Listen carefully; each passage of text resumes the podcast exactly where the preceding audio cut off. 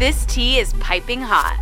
Get the latest celebrity news first all day long with hot headlines from OKMagazine.com.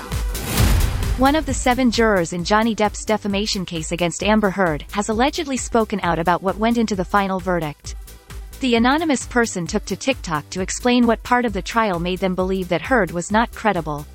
I would say the donation slash pledge to charity, the mystery person said of Heard's pledge to give half of her $7 million divorce settlement from Depp to the ACLU.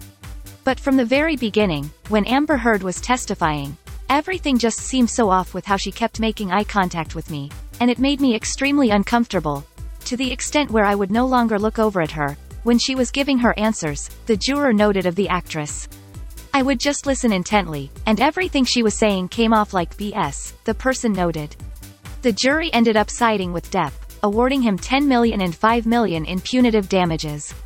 However, the judge later reduced the punitive amount to 350k. We'll keep you updated throughout the day with the scalding details. For more fiery headlines, visit okmagazine.com and hit subscribe. Every day, we rise, challenging ourselves to work for what we believe in. At U.S. Border Patrol, protecting our borders is more than a job, it's a calling.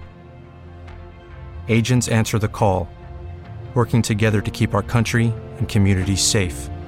If you're ready for a new mission, join U.S. Border Patrol and go beyond. Learn more at cbp.gov/careers.